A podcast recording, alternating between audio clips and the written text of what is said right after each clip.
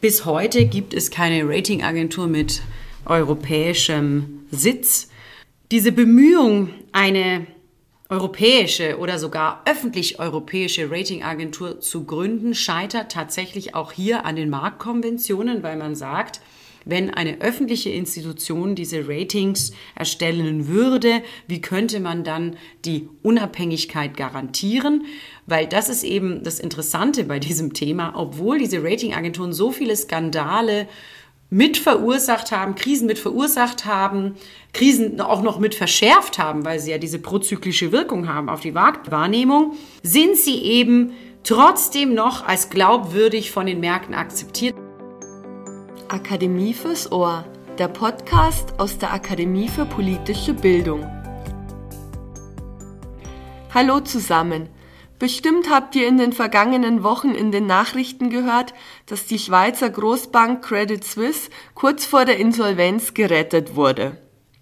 In dem Zusammenhang wurden auch immer wieder Ratingagenturen erwähnt, die euch wahrscheinlich schon in der Finanzkrise zweitausendacht begegnet sind.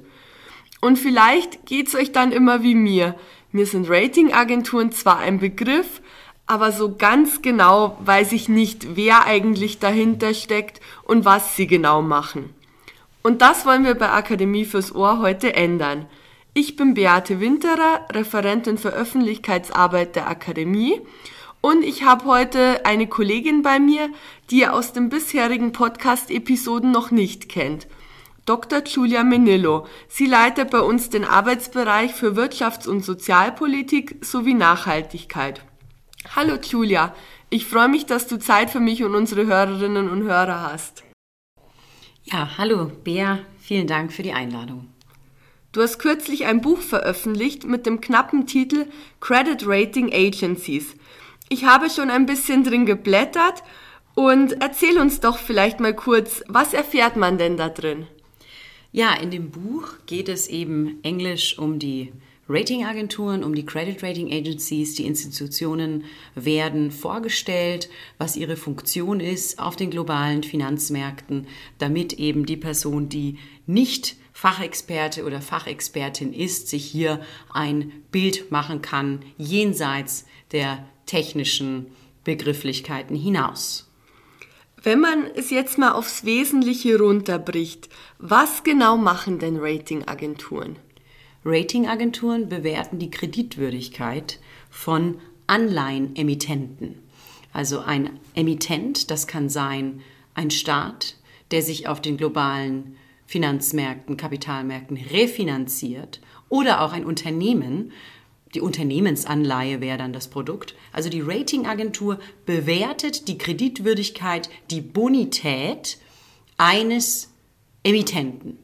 Das ist sozusagen die Grundaufgabe der Ratingagenturen. Wir sprechen dann eben auch von Bonitätsnoten, wenn man von diesen Ratings spricht. Aber im Grunde genommen sind das Bewertungen, Meinungen, informierte, fundierte Meinungen, Urteile über die Aussicht eines Emittenten, seine Schulden rechtzeitig und in Gänze zurückzuzahlen. Ratingagenturen sind jetzt aber keine staatlich finanzierten oder öffentlichen Institutionen, wie zum Beispiel die Zentralbanken oder auch die Bankenaufsicht. Wer oder was steckt denn dann hinter Ratingagenturen? Ja, das ist eine wichtige äh, Frage. Denn in der Tat, die Ratingagenturen sind keine öffentlichen Unternehmen, sondern sind private Unternehmen mit Sitz in den U S A. Und allein schon diese Tatsache überrascht viele, weil eben Ratings und Ratingagenturen so eine wichtige Funktion haben auf den Finanzmärkten, die ja auch eine regulatorische Wirkung entfaltet, und auch sozusagen die Ratings sind Teil der Infrastruktur der Finanzmärkte. Also ohne Ratings kann ein moderner Kapitalmarkt überhaupt nicht funktionieren, und daher sind dann viele überrascht, wenn sie dann erfahren, dass das tatsächlich Privatunternehmen sind. Wie viele relevante Ratingagenturen gibt's denn dann und wie unterscheiden die sich voneinander? Also es gibt drei große Agenturen. Das sind die sogenannten Big Three, Standard and Poor's, Moody's und Fitch. Und von diesen dreien, also von diesem Oligopol, gibt es zwei große und das sind eben speziell Standard and Poor's und Moody's. Fitch ist sozusagen der kleinere Player unter den dreien. Allerdings muss man hier auch sagen, dass sich in einem kleinen Maße auch etwas tut. Also es gibt auch neue Player, wie zum Beispiel D B R S. Das ist eine neuere Ratingagentur, die sich jetzt auch immer mehr Gehör verschafft bei den Investoren. Aber trotzdem muss man hier ganz klar sagen, über die vielen Finanzkrisen hinweg hat sich das Oligopol der Big Three immun und resilient gehalten. Und das ist natürlich auch große Aufgabe für Forscherinnen und Forscher, zu verstehen, was hinter dieser Autorität, hinter dieser Resilienz eben steckt. Du hast ja jetzt schon erklärt, dass Ratingagenturen die Bonität von Unternehmen, Staaten, Produkten bewerten. Welche Faktoren sind denn für so ein Rating dann ausschlaggebend? Was schauen die sich an? Ja, also wenn man sich jetzt beispielsweise die Staatenratings anguckt, dann kann man feststellen, dass sich das Rating in zwei Teile unterteilt. Also wir haben einmal einen, sagen wir mal, quantitativen Anteil, also ein Teil der Bewertung, der auf ökonomischen Daten äh, basiert. Und das sind dann klassische Daten wie Wachstumszahlen, Wachstumsaussichten, die Staatsverschuldung, die Defizite, die Effektivität der staatlichen Rahmengebung, der Institutionen. Und dann haben wir auf der anderen Seite eben diesen qualitativen Teil, der eben sehr schwer bemessbar ist. Und hier wird eben auch ganz deutlich, dass es sich eben nicht um eine Ausfallwahrscheinlichkeit handelt, die ein Rating bezeichnet, sondern eben vielmehr ein Urteil, eine Einschätzung, ob jetzt eine Regierung tatsächlich willens ist, ihre Schulden zurückzuzahlen oder beziehungsweise ihre Verbindlichkeiten zu bedienen, wie man schön nüchtern neutral sagt. Ich habe mir mal ein paar Ratingstufen angeschaut. Die unterscheiden sich bei den Anbietern ja leicht. Grundsätzlich kann man aber sagen, dass Triple A, das haben vielleicht viele schon mal gehört, so das Beste ist und die Skala endet dann bei C oder D als schlechtesten Wert. Ab welchem Skalenwert würdest du als Ökonomin denn jetzt sagen, wird's kritisch? Wenn wir uns diese Rating-Skala anschauen, stellen wir fest, es ist eine ordinale Skala, es ist eine relative Skala, die eben in der Mitte geteilt werden kann. Und im Fachjargon in den Finanzmärkten spricht man eben bei der oberen Hälfte dieser Skala von der sogenannten Investment-Grade-Skala, also Finanzprodukte, Anleihen, die oder Englisch Bonds, die eben in dieser Investment-Grade-Skala äh, bewertet sind, gelten als besonders kreditwürdig. Pensionsfonds, institutionelle Investoren halten in der Regel genau diese Investment-Grade-Papiere. Die untere Hälfte ist die sogenannte spekulative Rating-Kategorie. Und wenn es spekulativ wird oder auch Junk oder wir hören dann im Deutschen umgangssprachlich auch manchmal äh, Schrott, das bezieht sich sozusagen auf die Produkte, die in der unteren Rating-Skala bewertet sind. Und die Schwelle ist tatsächlich bei diesem B B B minus, ja, das ist sozusagen die relative Verschlechterung dieser Triple B Ebene.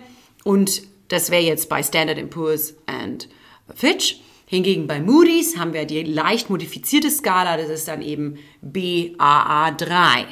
Das ist sozusagen die Grenze zwischen Investment Grade und Non-Investment Grade. Und was sehr, sehr interessant ist, dass es eigentlich keine offizielle Trennung gibt, dieser Rating-Skala, aber sie existiert in den Konventionen, in den Praktiken der Finanzmärkten. Und was noch interessanter ist, ist, dass sich die staatlichen Regularien oft auch auf diese Grenze beziehen. Beispielsweise die Anleihenkäufe von den Zentralbanken.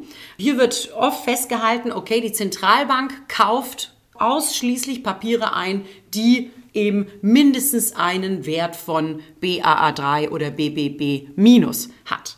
Diese Trennung, diese Halbierung der Ratingskala hat weitreichende Effekte, was die Einstufung von Produkten angeht und ihre Handelbarkeit auf den Märkten. Es gibt ja auch immer wieder reichlich Kritik an den Ratingagenturen. Zum Beispiel wurden ja Banken, die während der Finanzkrise zweitausendacht in Schwierigkeiten geraten sind, zuvor als gut bewertet. Wie haben denn die Ratingagenturen darauf jetzt reagiert oder haben sie überhaupt reagiert? Sie haben sehr intensiv reagiert, denn sie standen ja tatsächlich unter der medialen Aufmerksamkeit. Es gab harsche Kritik, sei es aus der Wissenschaft, aus der Politik, an den Ratingagenturen, vor allen Dingen aufgrund ihrer Interessenskonflikte, denn das Geschäftsmodell der Ratingagenturen, gerade wenn es beispielsweise um Unternehmensanleihen geht, ist, dass der Emittent, also die Institution, die sich refinanziert auf den Finanzmärkten, ist gleichzeitig der Auftraggeber der Ratingagenturen, Kunde, und das kreiert natürlich einen großen Interessenskonflikt und das hat eben den Ratingagenturen einiges an ja, Reputation gekostet, dass sie hier sozusagen unter einem gewissen ökonomischen Druck hier den Anreiz hatten, Emittenten oder strukturierte Finanzprodukte im Genauen, war es eben kurz vor der Finanzkrise, hier zu gut zu bewerten, und als dann sozusagen es klar wurde, dass diese Bonität nicht wirklich die Wirklichkeit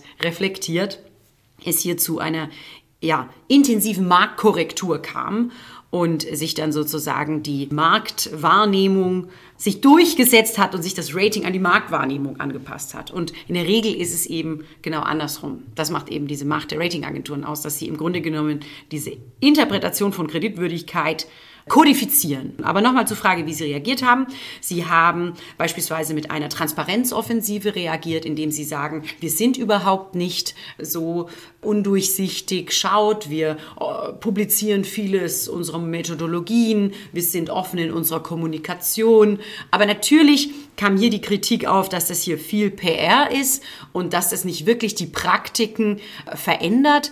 Ebenso was eben diesen Interessenskonflikt angeht, bis heute gilt dieses Geschäftsmodell Issuer Pays. Es gibt zwar Regularien, die eben gewisse ähm, sogenannte Chinese Walls zwischen den Abteilungen der Ratingagenturen eingeführt haben, oder es gibt eben auch ja, Regularien, die hier wirklich versuchen, die Anreize oder die problematischen Anreize ein bisschen abzuschwächen. Das ist ähnlich wie mit den Banken regulieren, dass man viel auf Compliance gesetzt hat. Aber ob das der richtige Weg ist oder nicht, ich glaube, Bea, da könnten wir einen eigenen Podcast drüber machen.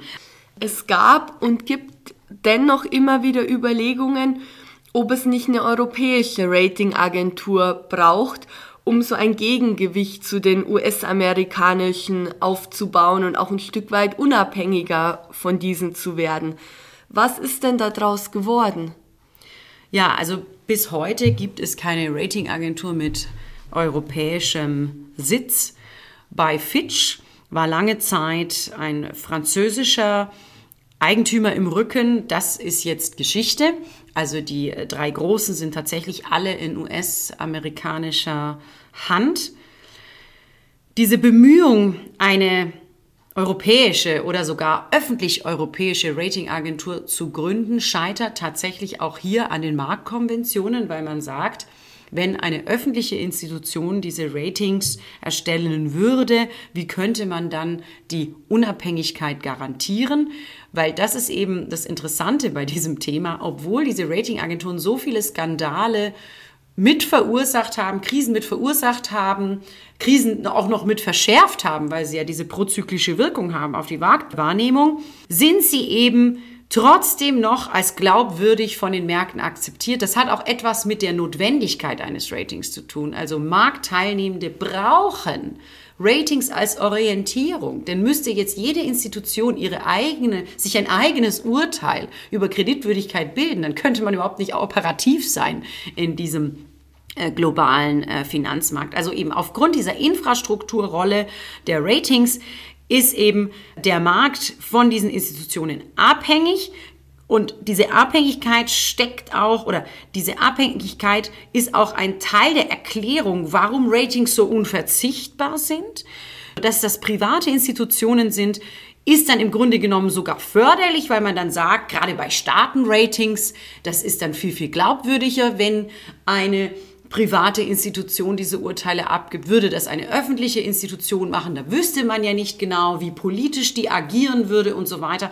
Ich möchte jetzt gar nicht sagen, dass, dass äh, ich jetzt den, das ein oder andere Argument äh, befürworte oder nicht, aber das ist eine Erklärung, warum es bis heute nicht funktioniert hat, sozusagen eine öffentliche Institution hier einzurichten.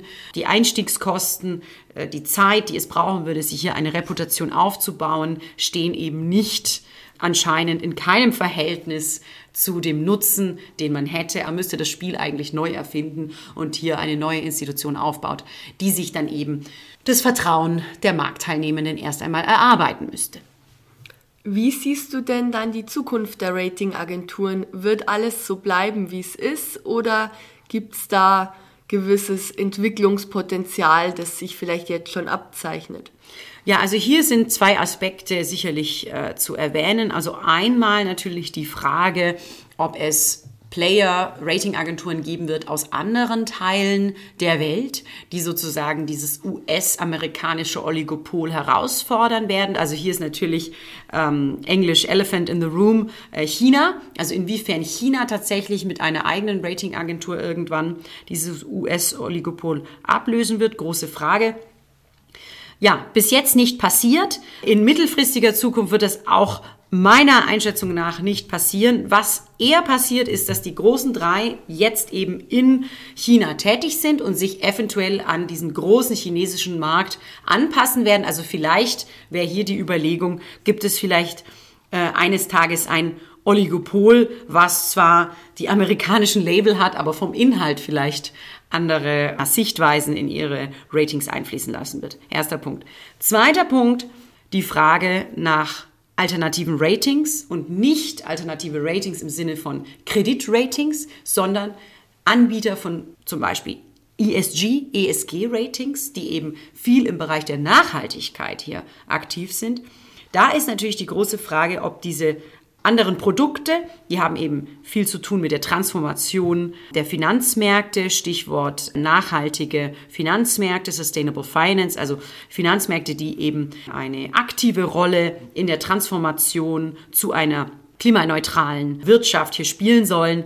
Diese Ratings werden immer wichtiger von Investoren. Also wenn die Nachhaltigkeit eines Produkts bewertet werden soll, schaut man sich eben nicht das Kreditrating an, was das ist, worüber wir hier jetzt gesprochen haben, sondern man schaut sich die Nachhaltigkeitsratings an. Und da ist natürlich die Frage, werden die großen Dreien es erlauben, dass andere Arten von Ratings von anderen Anbietern hier eine Diskurshoheit gewinnen, oder werden die drei Agenturen sozusagen hier versuchen, diese Player irgendwann mal einzuverleiben und zu sagen, egal ob jetzt Kreditwürdigkeit oder Nachhaltigkeitsbewertungen, die Bewertungshoheit haben immer noch wir auf den Finanzmärkten. Also hier gehen die Einschätzungen auseinander, ob es hier tatsächlich sozusagen zu einer Parallelstruktur von äh, E S G oder Nachhaltigkeitsratings geben wird oder ob das am Ende doch wieder alles zusammen konvergiert im Oligopol.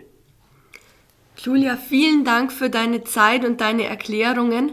Wenn beim nächsten Mal von Ratingagenturen die Rede ist, kenne ich mich jetzt auf jeden Fall besser aus und ich hoffe, dass es auch euch, die ihr uns jetzt zugehört habt, ähnlich geht.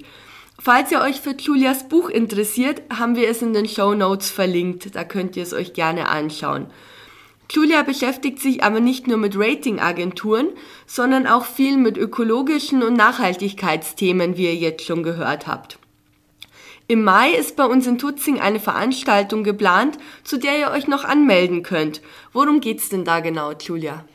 Ja, in der Tagung zur Klimagerechtigkeit widmen wir uns dieser Thematik, dass die Auswirkungen des Klimawandels tatsächlich asymmetrisch verteilt sind. Also einmal natürlich zwischen dem globalen Süden und dem globalen Norden. Und hier fällt eben diese Divergenz auf zwischen Verursacher des Klimawandels, der Klimakrise und denjenigen, die sozusagen diese Auswirkungen ausbaden müssen. Also wir haben sozusagen hier einmal diese äh, globale Norden, globale Süden äh, Perspektive. Wir nehmen aber auch natürlich die Asymmetrie in den Blick zwischen den Generationen, jung und alt, oder auch das Wohnen auf dem Land oder auf der Stadt. Was bedeutet das, was Mobilität angeht, was aber auch den Ressourcenverbrauch angeht, weil hier herrschen oft gewisse Mythen. Also unterschiedliche Themenspektren, die sich eben dieser asymmetrischen Verteilung der Chancen und der Risiken der Klimakrise in den Blick nehmen. Auch die Veranstaltung zur Klimagerechtigkeit findet ihr natürlich in den Shownotes. Und Giulia und ich freuen uns, wenn ihr uns hier in Tutzing besucht. Und natürlich freuen wir uns auch, wenn ihr die nächste Folge von Akademie fürs Ohr wieder hört. Falls ihr unseren Podcast noch nicht bewertet habt, könnt ihr das bei Spotify und Co. tun. Auch darüber freuen wir uns. Bis zum nächsten Mal. Ciao. Bis zum nächsten Mal.